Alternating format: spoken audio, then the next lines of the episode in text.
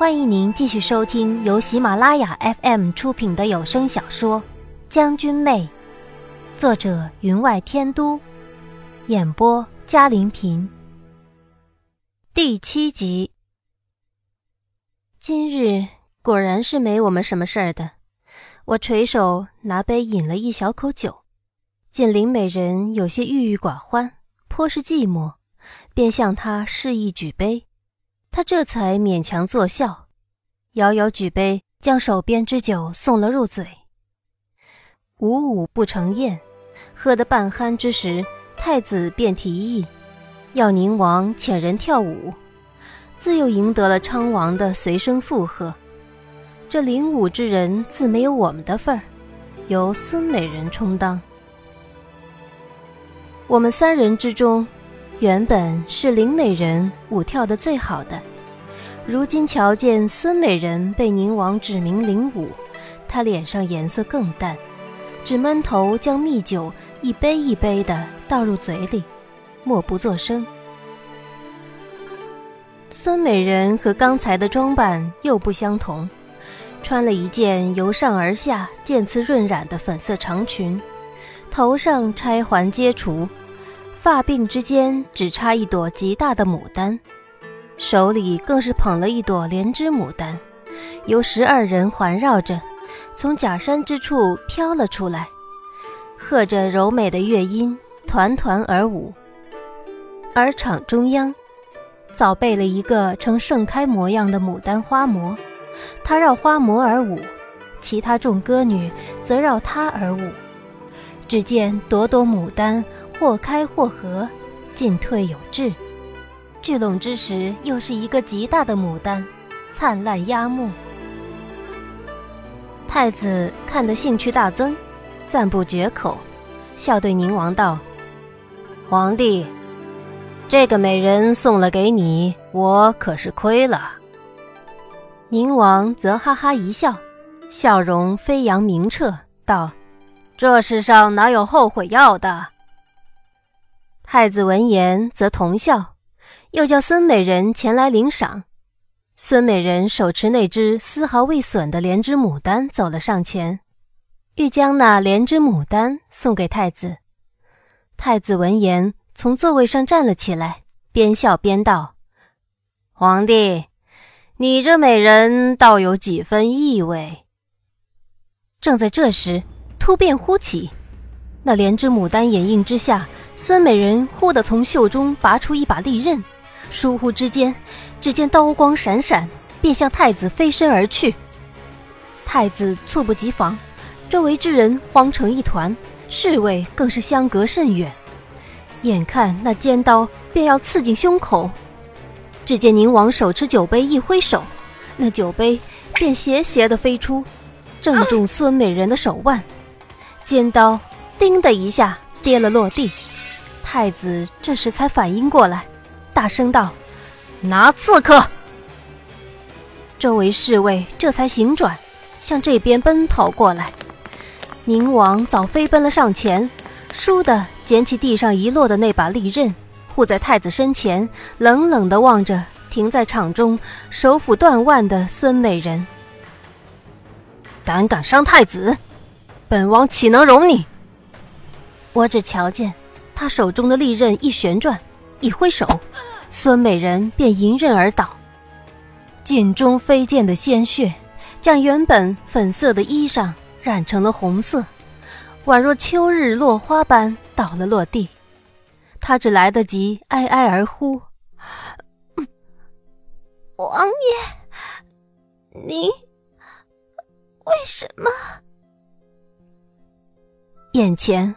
忽地染了一片血红，却原来是孙美人身上飞溅的血花，穿过相隔的宴席，有几滴染在了我的眼睑，让我感觉那一瞬间，自己仿佛回到竹林小屋，坐在了那一滩血泊之中。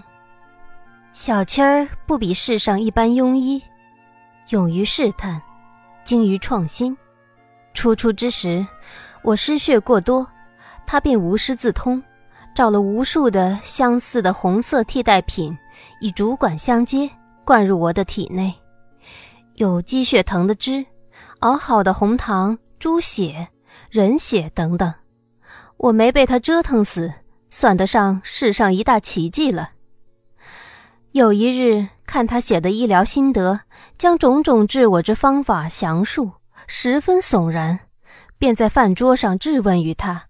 他淡淡然的望了天窗半晌，歉然：“我找过刚死的人练手，你放心。”胡思乱想之中，我抹去了眼皮上的鲜血，才看清宁王遥遥站立的身影，眼内情意毫无，表情如冰般冷峻。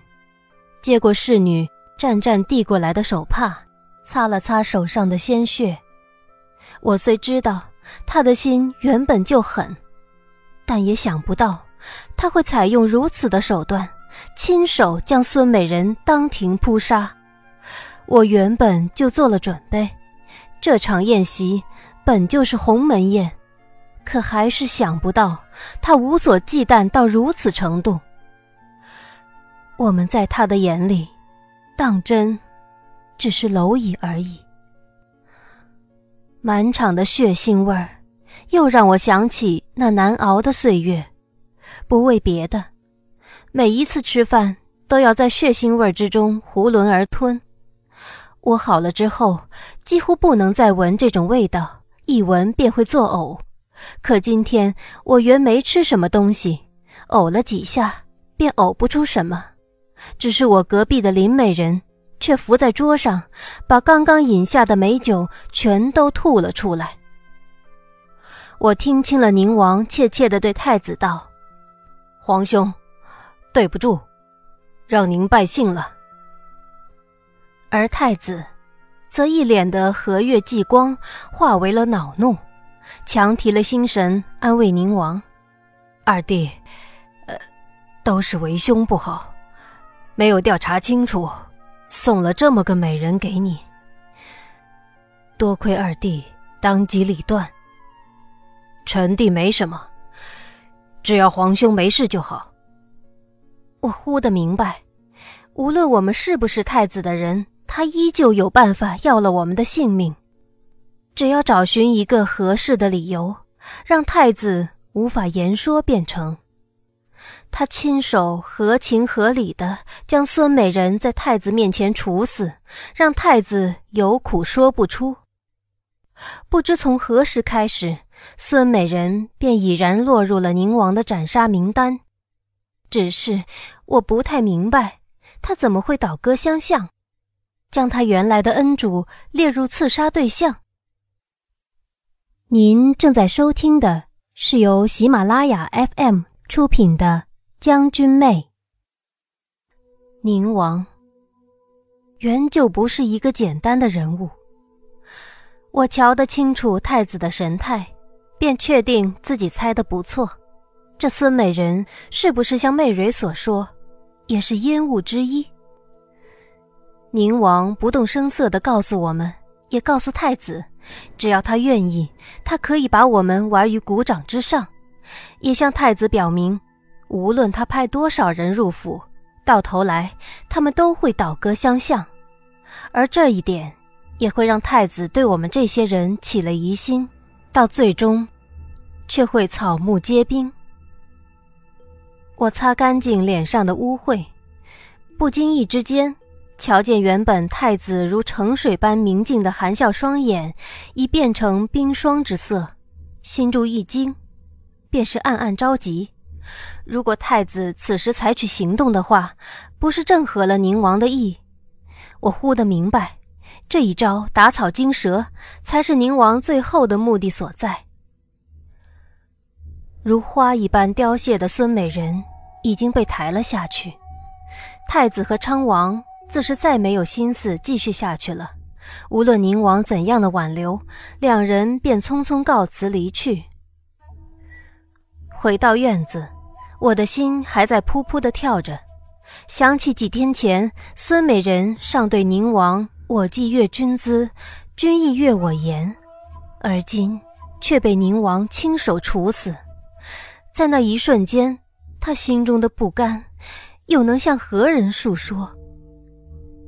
媚蕊从外面进来，告诉我：“主子，你猜的不错，外面传来的消息，孙美人已有好几天没有传递消息出去了，看来早已被宁王控制，只等今日一击。”我点了点头，不期然的，眼前现出宁王手持短刃，漠然狠绝的脸，寒意从心底升起。显然。他把后庭当成了战场，我们这些女子便是他手里的利器。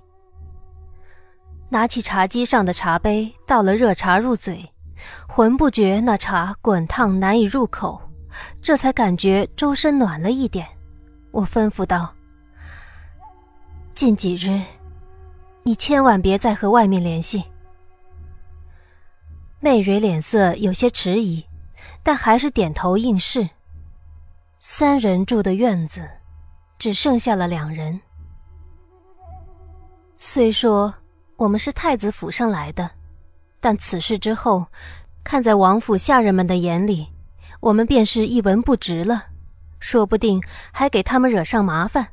因而，我们这院子倒是清静了很多，再没有人巴结了上来，连院子里的落叶。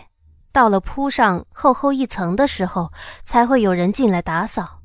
自然，自那以后，宁王便再没有踏入这院子一步。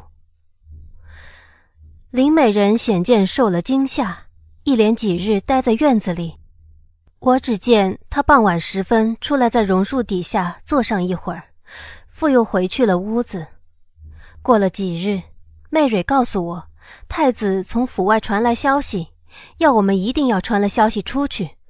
我迟疑了半晌，知道此人原本疑心就重，如果不让媚蕊出去汇报一次，说不定他会采取什么样的手段对付我们。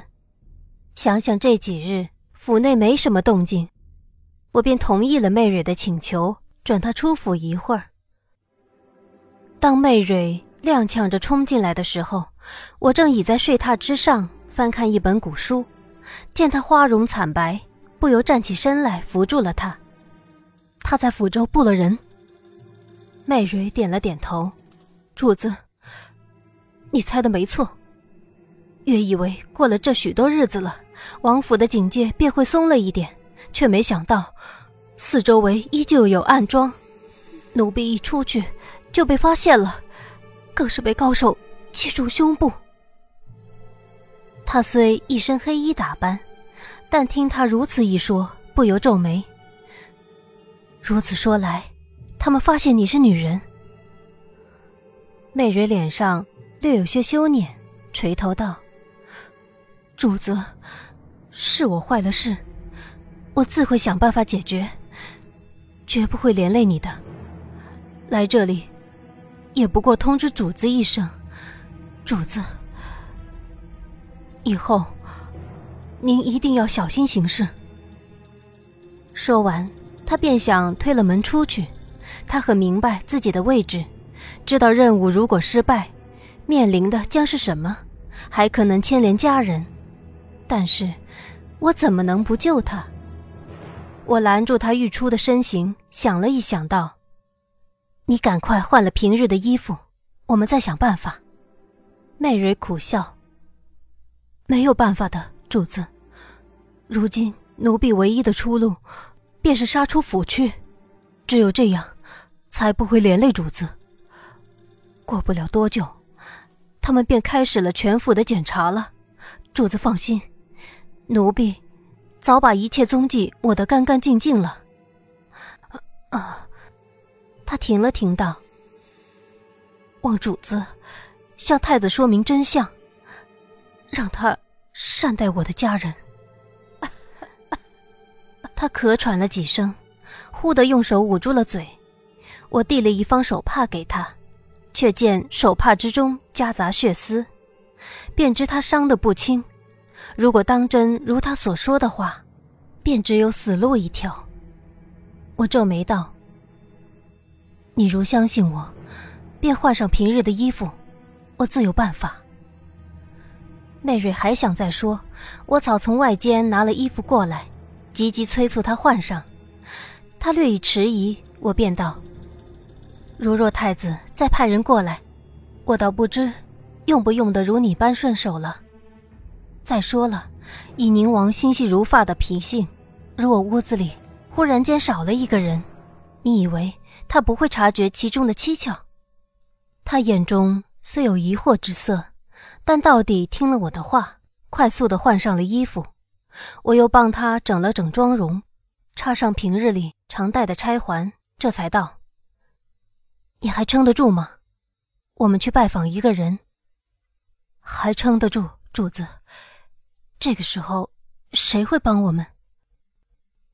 我抬头仰望窗棂之外的天空明月，淡淡的道：“在这王府之中，没有人会帮我们，但是，我们却可以让他不得不帮。